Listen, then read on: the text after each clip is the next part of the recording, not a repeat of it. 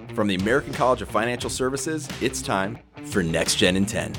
I'm Ross Riskin, chair of the Next Gen Advisory Task Force, and for the next 10 minutes, you'll be joined by our hosts and guests discussing topics relevant to up and coming financial advisors. Hey all, it's Alana Phillips with Next Gen in 10, and I am here with Dominique Henderson, founder of DJH Capital Management and the Jumpstart Coaching Lab. Thanks for being here, Dom. Oh, yes, this is a joy. Thank you for inviting me, Alana. Dom, Jumpstart Coaching Lab, I mentioned in introducing you, right? This is what we want to talk about today. Career changers specifically, right? Being this group of next gen that you work with and coach and help get into this industry. Can you talk to me a little bit these career changers like how how are they finding financial services after their first career or, or first jobs?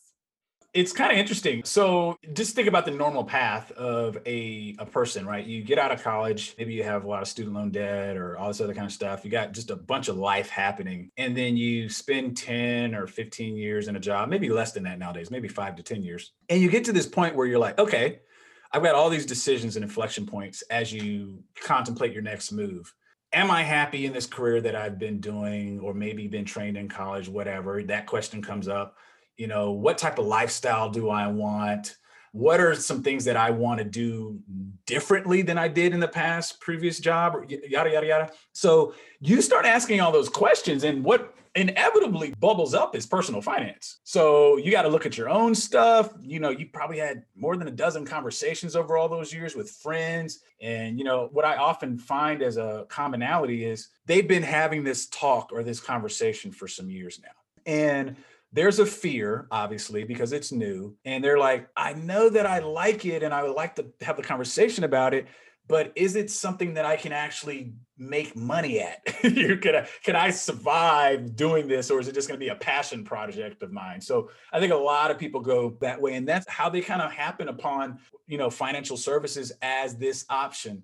I've had a few people that have been like, "Hey, I had my taste, then I went to go do something else, and then I came back." That happens obviously too, but I think it's just life happens. Life happens, and we see how personal personal finance is. Yeah, I think that makes a lot of sense. I think about I'm working with a woman right now who was a career changer. She's been in the industry now for 10 years, but she was in the legal field. She went through a divorce. She had all this personal, you know, uh, things that had happened that affected her finance. And so, who are her clients then, right? This sort of answers one of those questions I know you get a lot of how do I get clients? Well, she already knew that. She knew she was going to work with women who had been through transitions, and that was the story that they could share. And it became so personal around that finance conversation. So, you know, the situation you're describing, somebody's thinking about this stuff, that's right around the time they run into somebody from an insurance firm or a multi-level marketing firm. And, and, you know, how is what you're doing helping those career changers to get into the right place in the industry? This is a good question. Not ironically enough, I had a call because I do these consultations, as I call them, with a young lady that fits that exact demo where she was reached out by man i really want to say their name but i don't want to do that to them. But anyway she was being pursued is a is a good way to to say mm-hmm. that by them. And she's like hey you know what what's the difference between them and this other company? And are am i going to be doing this? Am i going to be doing that? And i was just able to spend you know th- half an hour with her saying hey this is how the industry is this is that type of firm. These are the type of questions you need to be asking. If you have told yourself, and I and I asked her actually, I said, what do you see yourself in financial services doing? You are peering through like a, a little small peephole into a room, and I'm already in the room. I'm telling you what it's like. You're peering through. So tell me what you think it's like. And when she explained to me, she's actually articulated pretty well what she wants to do. And I was like, that's perfect. Take that right there and ask them if you'll be able to do that. And if they can't answer that question or it's not to your satisfaction, you already know it's a bad fit. Mm-hmm. Yeah, I think asking those right questions is so important. And, and I know you give, especially the career changers, right, these tools to ask the right questions. Because there's plenty of these firms, right, that do things I think you or I wouldn't necessarily want to participate in, in our views of financial services, but it can be the right fit for somebody depending on that view that they have, you know, and, and helping them to get clarity. So that's one of the questions, right? How do I get in? What do I do once I'm here? I know one of the other ones, Dom, you've mentioned that you work with career changers on a lot is they come from maybe a fairly lucrative career. I know this has happened in your career as well as you've talked about, right? Making that change. And you come into an industry where a lot of these positions are commission based or fee based, right? How do they manage that pay cut? What does that conversation sound like? Let me go back just a second because I don't want to, I don't want to poo-poo on the sales of products. I, have always told people in Jumpstart and through any of this, this stuff, whenever I get a platform, I make it really clear that there's hardly ever a bad product. There's always bad people. Mm-hmm. So people have motivations behind whatever they sell, whatever they're offering. And you know, to some people, you know, if they're a hammer, everything looks like a nail. And that becomes a problem for the, the client. That's how people get hurt.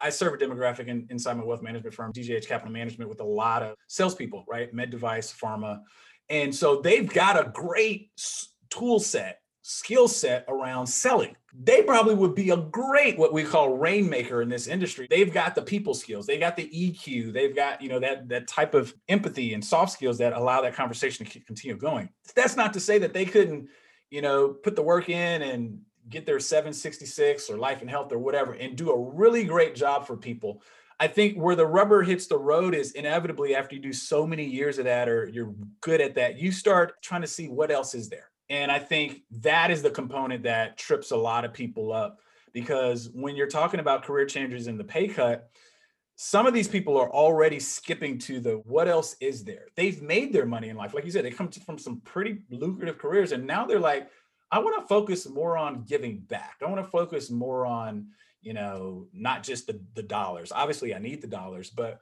that's one aspect that I think people struggle with. But the nitty gritty, Alana, of the pay cut is it is what it is. You're starting over, right? And I always tell career changers, this is the reality of things. I'm not going to sugarcoat this. You are starting over and you're learning an entire different skill set. And you got to be able to monetize what you know. And if you don't know a lot, it's not too high a dollar value of what you know at that point. So that's where you know things like education and the CFP or different designations come in. But that's just something you got to build in. It's like you know, you're working out. You got to go to the gym and get your reps in. That's just it is what it is. I think that's such a great point, and we'll be back right after this message. Deliver financial planning for every person and every need through our chartered financial consultant education program. Find the tools and skills you need at theamericancollege.edu/chfc. Get best in class preparation for your exam with our CFP certification education program. Start your journey toward this valued designation at theamericancollege.edu/cfp. Okay, Dom, let's pick our conversation up where we left off. I appreciate the it is what it is, right? If you want to make this change and and uh, you know, hopefully the folks that are coming in from other careers are not as focused on the dollars, like you said. When I think about, you know, folks coming out of college, huge student loan debt, and they're they just gotta smile and dial, and you know, all the euphemisms that we use in the industry as people get started. So you mentioned something as you're talking about them coming in, right? They don't necessarily have the knowledge required to give financial advice. Maybe they've got the personal experience, like we talked about. What's your advice to career changers on getting designated? Designations first versus starting in a firm or a team? How do you guide them through that? Yeah, so I have a rubric for it. It's uh, nine letters, three words why, who, and how, because everybody's going to be a little different right? Zooming out real quick before we get into that is you can obviously go down the Investment Advisor Act of 1940, where you have to get license or not. I mean, there's the full gamut here in the financial advice spectrum, right? You got financial educators, coaches, therapists. Not all those people are regulated. So you do well to do some research on that. Shameless plug for my YouTube channel. I've talked about this before. To kind of learn what's available, what suits you, personality disposition, experience in life. Some of my best experience, I think, in recommendations come from the fact that I've been married 23 years and I have three adult children. So, mm-hmm. I mean, the CFP didn't teach me any of that, by the way. Matter of fact, it got in the way of some of that. So we'll talk about that later. but um, my point is when you start with your why, it's a very, very centralized North Star for you to use for the motivation that you're going to need in a very, very hard career. That's just what it is. So, why do you want to get in financial services? Is it just because you want to make a lot of money? Uh, is it just because you're tired of your old boss? These may be really good reasons on the surface, but they're not going to get you through the first two or three years that are, are particularly difficult. So have your why. your why inevitably will lead you to a who, a mentor, a hero, whatever you want to call them, somebody you can kind of look up to and emulate and say, I want to be doing what Alana's doing.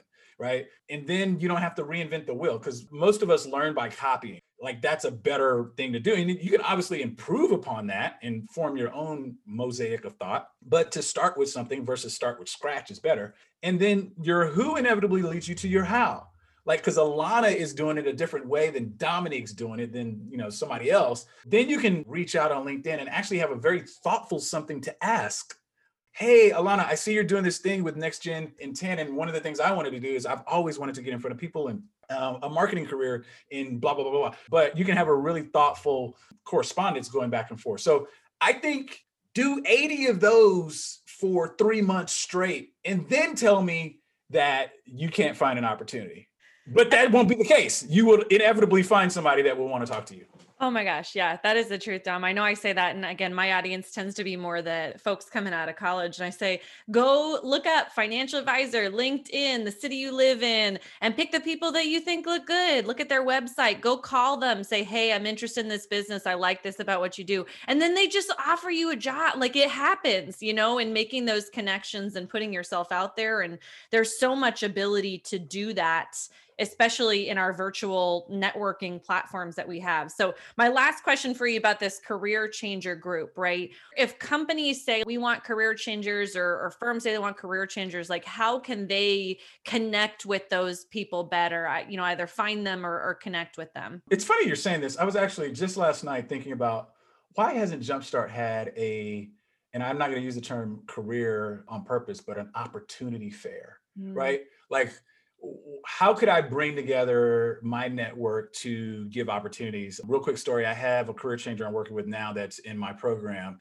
that found out about the BLX internship. So, this is the Black and Latinx internship that's been offered by financial services firms that are fee only and got hired, accepted an offer from a firm.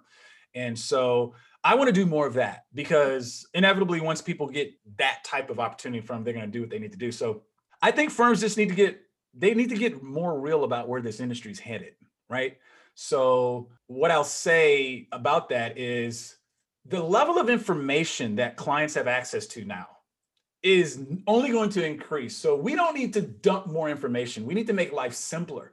So I think we need to start thinking about how do we make this easier for the client? Mm-hmm. And firms that are just backward thinking Byzantine, draconian, whatever term you want to use, and are not into video or not into showing themselves and wanted to be this suited up personality that you can't touch and that holds all information, you're going to die out like the dinosaurs. Like it may take a while, depending on how well you're capitalized, but you'll be gone because that's not where we're moving to. So if you want to find these career changes, I think you need to do some research on how people consume products and services now because that's the way I built Jumpstart is like I'm a consumer. I'm an Amazon Prime guy. I'm a HelloFresh guy. As I've said, I want things more conveniently. I don't want it to be harder. So you got to make it easier. Dom, I really appreciate your insight on this. I know we're going to continue the conversation a little bit further about shedding light on the different avenues that folks can come in and how Jumpstart can be a resource for that. So thanks for your insights today. Absolutely. For more episodes, visit our website at theamericancollege.edu slash podcasts. This has been Next Gen in 10, brought to you by the American College of Financial Services.